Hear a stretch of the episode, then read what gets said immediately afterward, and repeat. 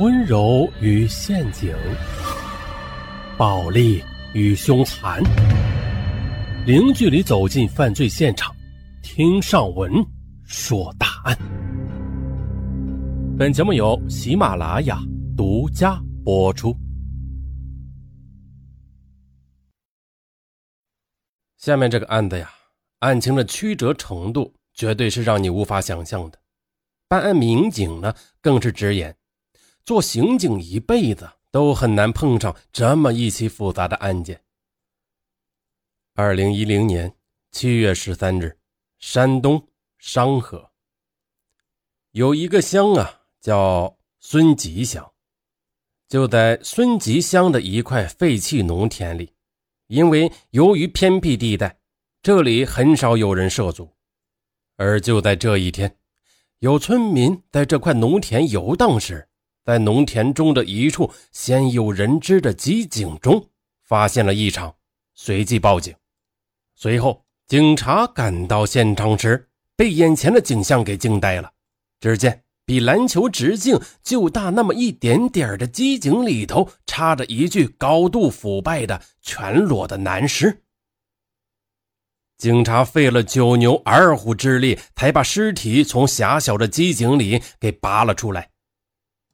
发现的尸体由于高度腐败，已然面目不清了。但从死者的身形判断，死者大概三十到四十岁，身高一米八三。体重九十公斤，现场呢，因为是废弃农田，荒芜不堪，几乎没有任何价值的线索。而尸体被取出后，警方又在机井的底部找到了一柄工具斧。经过尸检，死者是由于脑后遭到重击所导致的粉碎性骨折而死，死亡时间判断为三个月至一年前。也就是二零零九年七月到二零一零年四月之间，现场发现的斧子上没有任何的指纹。警察现在掌握的情况如下：一，三十到四十岁壮年男性，身强力壮，所以凶手应该是具有一定行动能力的青壮年。二，抛尸在一处连村里人都很少知道的农田机井里。可见凶手是熟悉周边情况的，是本地人或是曾经在本地来往过的人。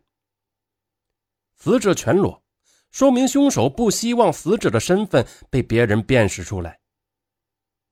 无名尸类型的案件，主要的切入点就是寻找尸源。于是呢，综合上面的第二点，警察开始排查孙集乡周边村镇是否有失踪人口。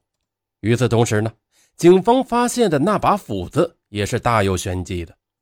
这把斧子和我们平常看到的斧子的区别是什么呢？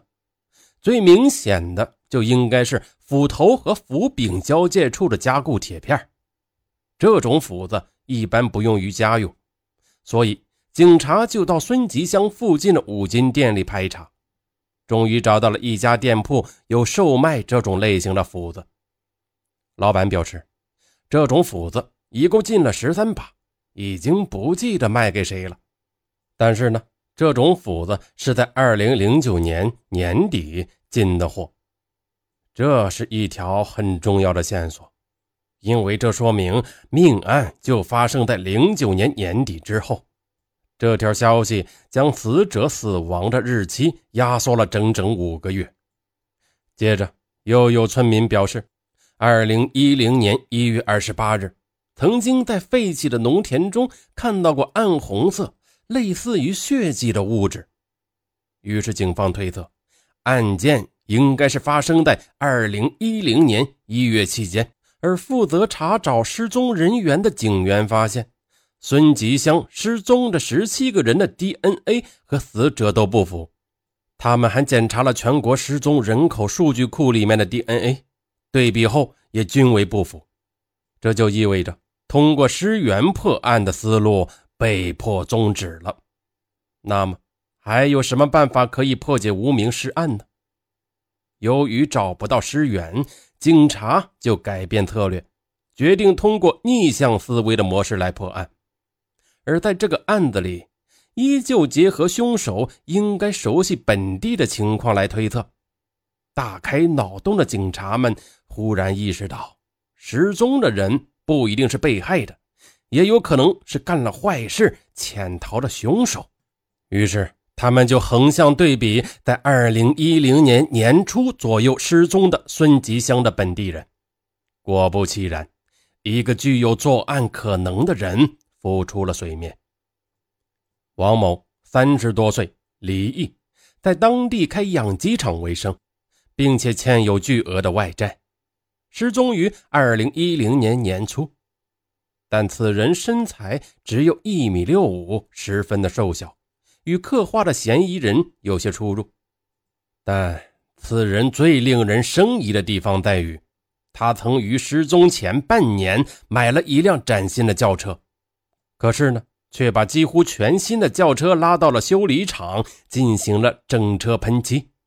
而后来，由于他失踪了，车呢也丢在了修理厂，没有去拿。于是，警察就找到了那辆车，这是一辆红色的桑塔纳。警察进行了极其仔细的搜寻后，在轿车的后备箱角落的一片枯叶上有了发现。这片叶子上的一点点暗红色的物质引起了警察的注意，但是考虑到车的喷漆是红色的。有没有可能是油漆溅到了上面？警察观察后发现，油漆变干后会变得十分的硬，而叶子上的物质似乎并不硬，所以极有可能是血迹。拿回法医处分析后，经过四次的反复尝试，因为呢，这个血迹实在是太小了，最后。法医们终于提取了完整的人体 DNA 的组织成分，和尸体一对比，果然就是同一个人的。至此，王某的嫌疑是突然的上升了。他既是不是个凶手，也是个帮忙运尸的帮凶。而警察采用的逆向思维策略也取得了成功，通过找到凶手来决定死者。那么。死者是谁呢？这个还是要按照王某的社会关系来排查。王某本人失踪已经半年多了，根本就找不到他。于是警察调出了他的话单，很快的就发现他在二零一零年的年初和两个天津人密切的联系过。继续调话单。发现这两个天津人，其中一个人的手机在二零一零年一月二十四日就停机了。这个停机的人会不会就是被害人呢？